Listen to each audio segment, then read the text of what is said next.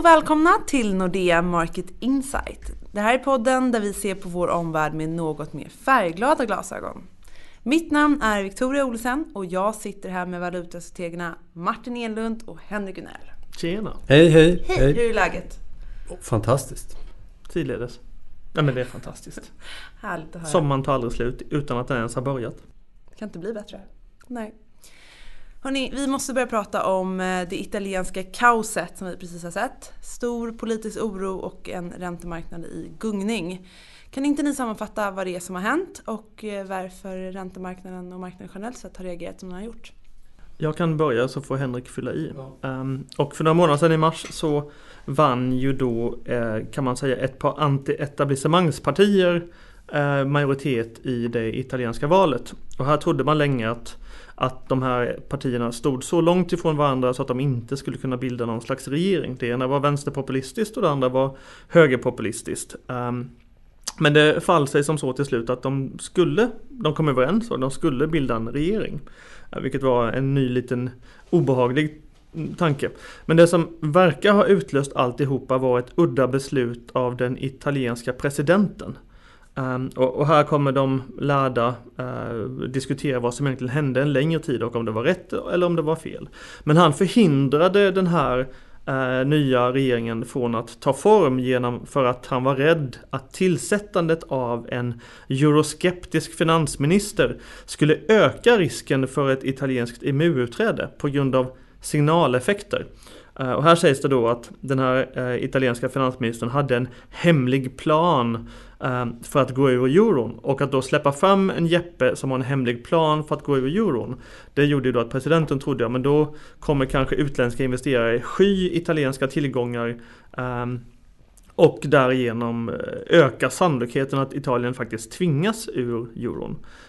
Och den här stoppandet då ledde till att marknaden började snabbt tro på att det kanske skulle bli ett italienskt nyval Eh, och det gillar man inte heller för då tänker man sig generellt sett att ja, men då kommer de här anti-etablissemangspartierna gå framåt ännu mycket mer. Och man befarade också att nyvalet skulle kunna handla om Italiens euromedlemskap. Det är väl i, i, i, korthet vad som har hänt. Precis. Och sen så att man hade en uppfattning om att det här var ansvarslösa politiker som skulle använda statsbudgeten till att Eh, blidka eh, väljarna och eh, fullfölja det partiprogram som man hade. Som egentligen byggde på att man sänkte skatter och ökade på utgiftsnivån. Och Italien då är ju kända sedan tidigare för att vara år ut och år in syndare med statsbudgeten. Det är klart, har man haft en, ett 65-tal regeringar sedan andra världskriget så har ju alla mer eller mindre varit populistiska. Det är ju fel att säga att... Henrik, jag tror faktiskt det är 70 regeringar. Ja, det är kanske är uppe i 70, ja, precis. Nej, men alla, alla har ju bedrivit någon form av det som vi idag, i, i, nu för tiden kallar för populistisk politik. Det har italienarna varit specialister på under alla år. Och därför har man då byggt upp stora underskott och man har problem med sin intjäning. Man mm. hittar inte en, en affärsmodell som funkar inom ramen för EMU och valutasamarbetet. Och sen så fick vi detta då precis som Martin beskrev och då gick marknaden bananas. Vi hade en till exempel en tvåårig statsobligation i Italien som första eller andra maj tror jag handlade på minus 23 punkter. Ehm, och eh, ett par dagar senare eller två veckor senare så handlade den på över 3 procent.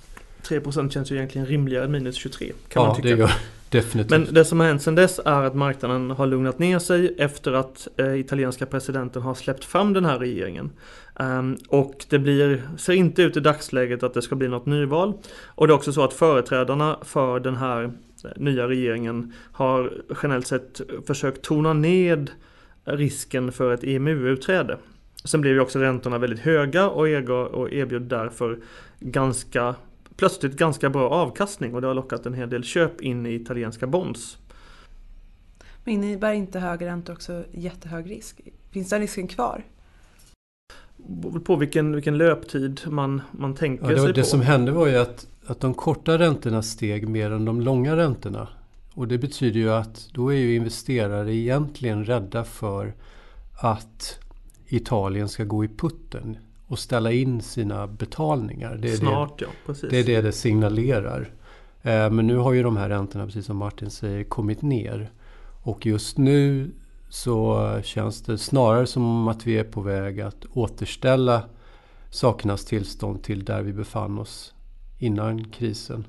Eh, innan den här poli politiken ja. dök upp på radarskärmarna. Ja. Precis, men samtidigt är det så här, det här är ju som vi har sagt tidigare en surdeg som dyker upp från tid till annan. Oftast när tillväxtmomentumet avtar, precis som det har gjort i Euroland på, under det här året. Nu säger du surdeg som om det var någonting dåligt.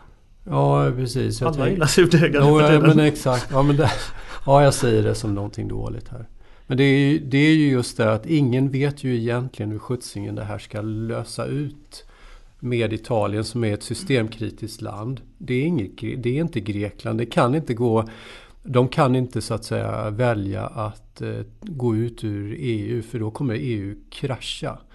Och samtidigt har de så pass mycket skuld och kanske också att de har räntenivåer som är över den nominella tillväxten. Fundera på den lite grann ni där ute. Det vill säga tillväxt plus inflation. Vi säger att den i Italien är cirkus 2. 1% tillväxt, 1% inflation någonstans där kring. Och så har du räntor, långa räntor på, eller finansieringsräntor på kanske 2,53 och så har du en skuld på över 100% av BNP. Då betyder det att skulden kommer växa år ut och år in oavsett egentligen vad du, vad du gör med statsfinanserna. Och det där är ju någonting som en kreditör eh, eller en marknad, en, en, fri obligationsmarknad vill ha betalt för. Precis som du sa Victoria, det ska ju in riskpremie i den italienska kurvan i så fall om det där är vad vi har att se fram Jag vill addera lite glädje till Henriks smolkbägare här. Till Henriks surdeg? Henriks surdeg. Mm. uh, för nu är vi i någon slags läge där marknaden har lugnat ner sig lite. Euron har börjat stärkas lite mot dollarn igen för att riskpremien i europeiska tillgångar minskar. Eh, för att marknaden behöver alltid behöva mer ammunition för att handla på någonting som är läskigt egentligen. Eh, och det finns ju fler saker som, som, som kan vara positiva med det här. Eh, till att börja med så kan man väl säga att att anglosaxisk media, vilket är det som dominerar i finansiella kretsar, kretsar, den har faktiskt haft nästan fel om allting som har med skuldkrisen i Europa att göra. Det tenderar att vara att läser man eh, Financial Times eller Telegraph eller Wall Street Journal så får man alltid intrycket av att den här unionen spricker ju när som helst. På något sätt. Det betyder inte att det inte finns jättestora problem i EMU-området. Jag tror själv att den här kejsaren är naken. Vilket vi kan återkomma till. Eh, men att anglosaxisk media brukar alltid ha fel för man underskattar EU-politikernas förmåga och vilja att, eh, att hålla ihop den här eh, ekonomiska Titanic ett år till, två år till, tre år till. Eh, sen har det också kommit en hel del opinionsundersökningar som säger att italienarna vill ha kvar euron. De här tycker jag dock man ska ta med gigantisk nypa salt för man får lite det, det, svar som man frågar. Men det jag tycker är absolut mest positivt på sistone det är att Folkpartiet har hållit tyst om ett svenskt EMU-medlemskap. Det, det välkomnar jag. Mer sånt tack. Det var en två. Och jag, visste, jag, jag väntade vi oss inte skulle komma. Nej, jag var inte riktigt säker okay, på jag att kan, det var... Jag kan säga någonting mer som jag tycker är, är intressant då. Uh, vi hade häromnystens ett webbinar, låter ju fränt, Eh, där vi diskuterade just Italien. Och när vi går igenom eh, den här nya regeringens ekonomiska politik så är det inte så dumt en hel del av det de går till vals på. Eh, och det är väldigt lätt att man läser tidningarna och det står det oj, oj, oj, de här populisterna är dumma och de är oförståndiga och så vidare. Och visst kan de vara det, vissa av dem. Men ta fallet Trump.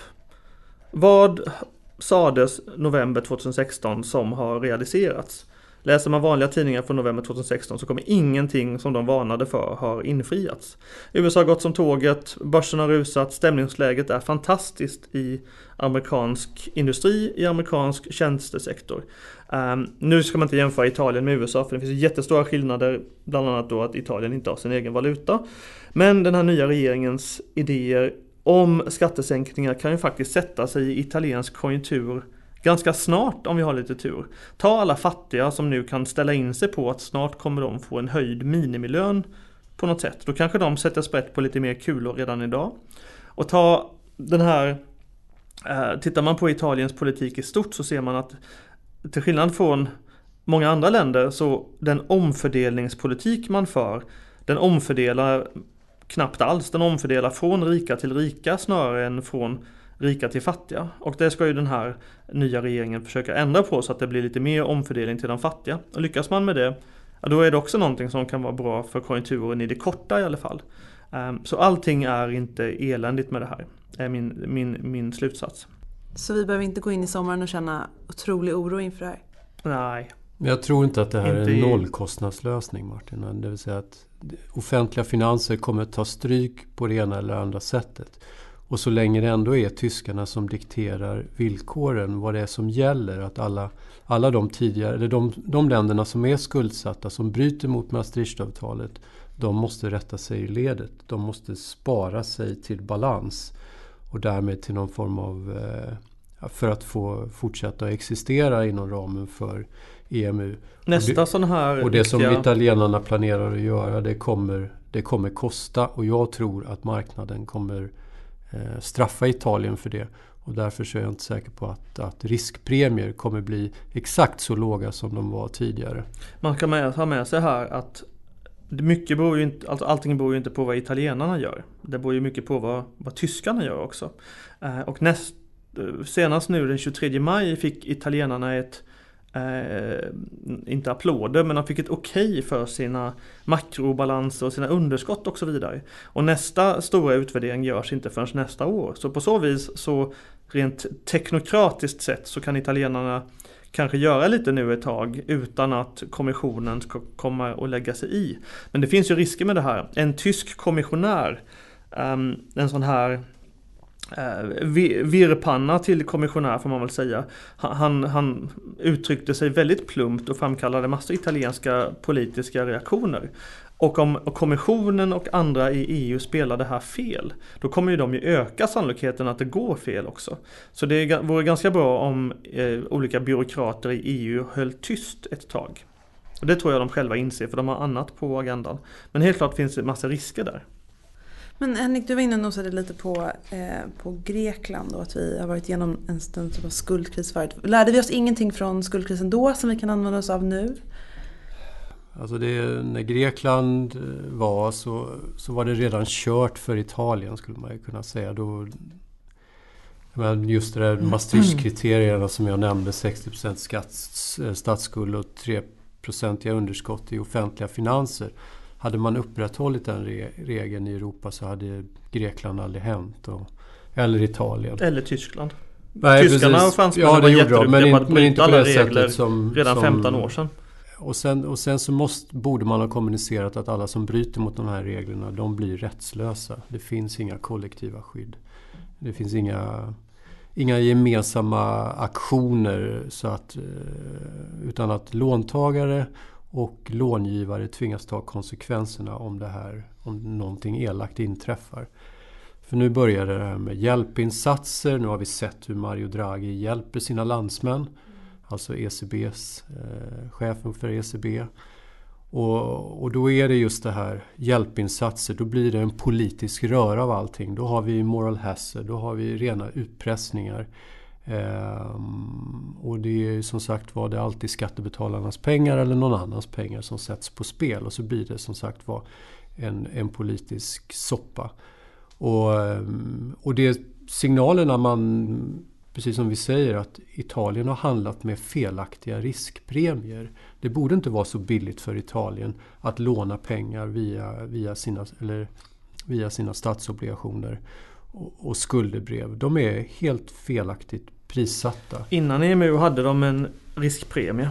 Ja, de hade på 7 procent över mer Tyskland. Relevant, ja, precis. precis. Uh, 2012. Uh, här kan man ju säga då att marknadsfolk i stort har ju inte liksom ropat faran över på något sätt. Utan man tänker sig att det finns en hel del som kan gå fel.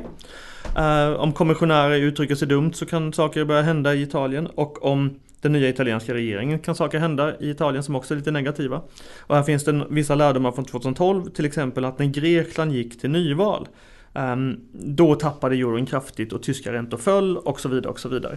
Så det skulle kunna vara så att vi går mot en politisk att om regeringen skulle spricka så kommer man kunna handla på det här ganska snart igen. Men att spekulera att regeringen ska spricka som en svensk som sitter hundratals mil bort ett par dagar efter att den har tillträtt, det tycker jag känns lite, lite tidigt helt enkelt. Sen tycker jag också man ska ha med sig som, som Henrik är inne på, 2012, vad hände egentligen? Um, sent juli 2012, jag tror det var 23 juli 2012, hade Super Mario som han kallas, han hade träffat ett gäng hedgefonder i London och han tyckte inte om vad de här hedgefonderna sa. För där var ju bilden av EMU var att det här projektet kommer gå under. Och då bestämde han sig självt, han bara hittade på egentligen att nej men nu ska jag hålla tal till, till världen och säga att ECB kommer göra vad som krävs för att hålla ihop EMU. Och det var egentligen vändpunkten för skuldkrisen. Sedan dess har den försvunnit till stor del från investerarnas radar. Um, det jag tycker är intressant här, och det här är min högst personliga åsikt som förmodligen inte delas av någon i rummet här. Men det är att när ECB då skissade på det här räddningsprogrammet för eh, potentiella krisländer, då sa man att man ska köpa hur mycket bonds som helst. Man ska tokköpa bonds så gudarna blir tokiga nästan. Allt för att åstadkomma att EMU hålls ihop. Och man hade ett program som heter OMT. Men det jag tycker är intressant är att det här programmet var egentligen inte trovärdigt. För att aktivera OMT så måste man ha ett, ett räddningsprogram i ESM och för att aktivera ESM så måste man ha eh, enhälligt stöd i hela Europa. I, hela EMU i alla fall. Och det hade man ju inte och det var ju det som problemet att man vill inte dela riskerna i EMU. Så egentligen var det här programmet inte trovärdigt. Tycker jag då. Men det som är så intressant med marknaden är att det behöver inte vara trovärdigt. Det räcker med att någon tror att andra tror att det kommer vara trovärdigt. Så kommer det se trovärdigt ut. Och det är väl egentligen det som är intressant här. Jag tror att kejsaren är naken. Eh, det vill säga EMU har inte det som krävs för att fungera. Eh, många vet om det här. Men det finns ännu ingen som har påtalat att kejsaren är naken. Ni kommer ihåg H.C. Andersens saga där kejsarens, kejsarens nya kläder där sydde skräddarkläder av magiskt tyg till kejsaren. Tyget kunde bara ses av korkade personer. Och ingen vill ju framstå som korkad så då sa man då, då, då sa man ju att kejsarens kläder var jättefina. Ända tills dess att ett barn utropade att kejsaren minsann var naken och då insåg alla att ja, men han är ju naken och alla kan se det. Eh, och egentligen det är det här. Nu handlar det om att EUs politiker måste, eller försöker skynda på med att klä på kejsaren innan barnet kommer och skanderar på gatorna. Och näst, barnet i det här fallet skulle då vara nästa lågkonjunktur. Så vi får se. Du sa ESM. Du nämnde OMT, ESM. Du menar, ja, precis. Du, det du egentligen säger är att Europa, EMU är ingen transferekonomi. Det är inte så att tyskarna har committat sig att betala för eh, till exempel Italien givet att de inte skulle få ihop pengar och betala sina skulder. Det exempel. är kontentan av vad jag säger ja. ja precis. Jag använder många technobabbel ja. förkortningar. Men titta på Deutsche Bank då. Som håller på att gå åt pipsvängen. Och det är ju det som är det intressanta. För det är det andra sidan av det italienska myntet. Det är ju att vissa länder rider på det faktum att man tillhör en eh, valutaunion Eh, tills, tillsammans med Italien. Tyskarna har alldeles för låga räntor i förhållande till vad deras ekonomi levererar och de har alldeles för svag växelkurs i förhållande till hur deras ekonomi levererar. Och Tyskland är en produktionsekonomi och en, eh, 50% av allting de producerar går på export. Och det går ju väldigt, väldigt bra och det kan de ju tacka då italienarna för eftersom de får de här låga räntorna etc. etc. Men det betyder ju också att tyskarna när de levererar alla sina varor, de ackumulerar ju kapital. Och vem tror du de lånar ut det till? Jo, till medelhavsländerna, till Sydeuropa. Eh, och helt plötsligt så har till exempel Deutsche Bank en massa krav på de här länderna, på sina balansräkningar och de kan inte betala. Och så går Deutsche Bank åt pipsvängen. Så Tyskland, det är ju en transferekonomi oavsett hur man än ser på det. För de har ju så att säga internaliserat eh, alla risker i Europa. Så det sitter en som lånar, en som långivare och en som låntagare. Eh, så man, eh, man sitter ju som sagt var i samma båt. Om man tittar på till exempel hur europeiska banker lånade ut pengar till varandra fram till 2008-2009 så ser man att tyska banker lånade ut ohyggliga mängder pengar till perifera länder, pingsländer som man kallar dem. Portugal, Irland, Italien, Grekland, Spanien. Um, och sen slutade ju liksom europeiska finansmarknaden att fungera för att det blev en skuldkris. Och alla de här pengarna som lånades ut av banksystemet um, De kan man säga att de hamnade, den risken hamnade till slut ehm, till stora delar hos tyska skattebetalare istället på grund av hur hur saldorna ser ut i eurosystemet som är centralbanksystemet i EMU. Så på så vis så finns det ju ett risktagande där men det är väldigt implicit och väldigt krångligt. Um, den här riskdelningsmekanismen, den är inte explicit. Och det är väl klart att tyskarna vill ju ogärna göra riskdelningen explicit för det är ingen valvinnare direkt. Nej. Och om det blir så illa som, som talar om om vi bara skjuter den här risken framför oss hela tiden. Kan det här påverka när ECB vill rulla tillbaka sitt Q-program och kan det här påverka en liksom, eventuell höjning? Vi tror att den kommer i slutet av nästa år. Ja, ja absolut. Det är precis som du säger. Ehm, och, och, då kan man, kan man lyfta blicken och, och titta på... Då behöver man inte bara titta på Italien. Utan nu håller de här QE-programmen, det vill säga sedelpressprogrammen där man trycker pengar och sen köper obligationer. De håller på att rullas tillbaka. Eh, och precis, i USA har vi avtryckning av pengar. Där dammsuger Federal Reserve in likviditet från finansmarknaden samtidigt som man har offentliga underskott, det vill säga ökar på sin skuld. Eh, och det betyder att det blir, det blir färre dollar över för världen i stort. Och det ger problem i de länder som är beroende av dollar, i synnerhet på sin skuldsida. Läs EM-länder. Och idag så hade vi en eh, debattartikel, en artikel i Financial Times där Indiens centralbankschef vädjar till Jerome Powell och Federal Reserve att på något sätt lugna sig. Ni kan inte dammsuga in likviditet när världen behöver dollar. Och där har Jerome Powell svarat att, vad är det han svarar? Alltid. Han, han svarar väl någonting, eller jag brukar ju säga att dollarn är vår valuta men ert men problem. Ert problem ja, är Som. James Carville sa 1973. Mm. Det ligger någonting i det där. Än så länge är signalen från Fed att den struntar helt och fullt i vad som pågår i emerging markets. Och det är först om EM går så dåligt så att det spiller tillbaka på USA som Fed tar hänsyn till det. Vi får se hur länge de lyckas vara så coola. Men tänk egentligen att tio år efter skuldkrisen så har vi är vi fortfarande väldigt beroende av olika typer av hjälpinsatser. Det är ju skrämmande. Det är för att skuldkrisen inte är över. Man Nej, kan inte precis. säga efter skuldkrisen. Nej. Vi lever i skuldkrisen. Men och, om ECB skulle förlänga, då så vad händer i sådana fall med kronan? Vad finns det för riskscenarion med eh, kronan i relation till det här italienska kaoset? Man kan väl, jag vill säga en, en 2012-parallell först. Um, och 2012 så var det ett jäkla åk av helt enkelt. Um, Grekland skuldkris och den skuldkrisen spred sig till Italien, den spred sig till, till Spanien. Och under den tidsperioden så gick kronan som ett skott. Den gick otroligt starkt. Och här är det många som, som anser att det var schweizarnas fel för de sålde massor, massor euro och köpte kronor. Men det var inte riktigt bara det, om det nu var det alls. Nej, det var... Utan det var fantastiskt bra makrostatistik i Sverige den tidpunkten. Och det var också att Riksbanken var väldigt, de, Riksbanken, Ingves och gänget tuggade taggtråd. Det var tidigare. Eh, och ECB, de kuttrade som duvor och utlovade monetära stimulanser på olika sätt och vis. Eh, så i ett skuldkrisscenario, om man börjar där, så kan man ju tänka sig att många tror att kronan kommer stärkas mycket. Den kommer nog stärkas, men inte så mycket. Um, och om vi nu antar att det inte blir något skuldkrisscenario, men att ECB senare lägger sin räntehöjning och så vidare, så ja, gissningsvis ökar det trycket på Riksbanken att också låta bli eh, avtrycka knappen vad gäller den första höjningen. Just nu så låter det som att Riksbanken vill höja räntan i år.